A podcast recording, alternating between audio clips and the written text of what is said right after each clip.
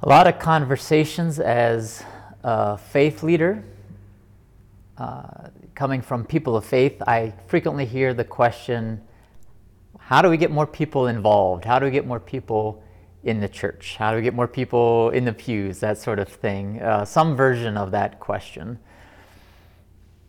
Uh, my answer is that we don't. Um, the Holy Spirit works through personal, trusting relationships. And, and so, what we can do is to love people and watch how God moves and works through that love.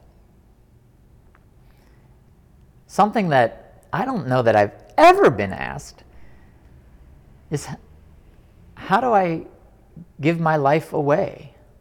When Jesus shows us God's love and says, Pick up your cross and follow me, anyone who wants to save their life will lose it, but anyone who loses their life for my sake and for the sake of the gospel will save it.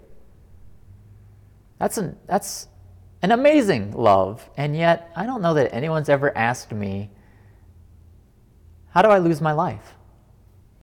God is an infinitely deep mystery, yet one who wants to be made known, to be revealed, and to welcome us in. And the more we know God, the more we realize we don't know.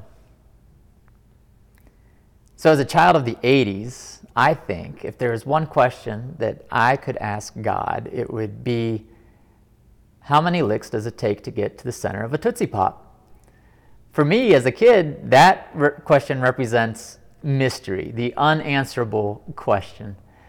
And I'd like to see if God has an answer to that, knowing that the more I get to know God and experience God's love, the deeper into mystery I find myself that there's just an unending depth of truth and love.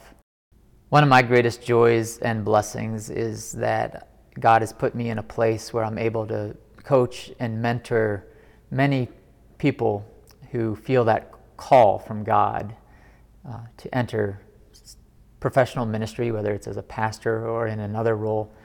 And if there's any young folks who come from a disadvantaged community wrestling with that call, considering that call?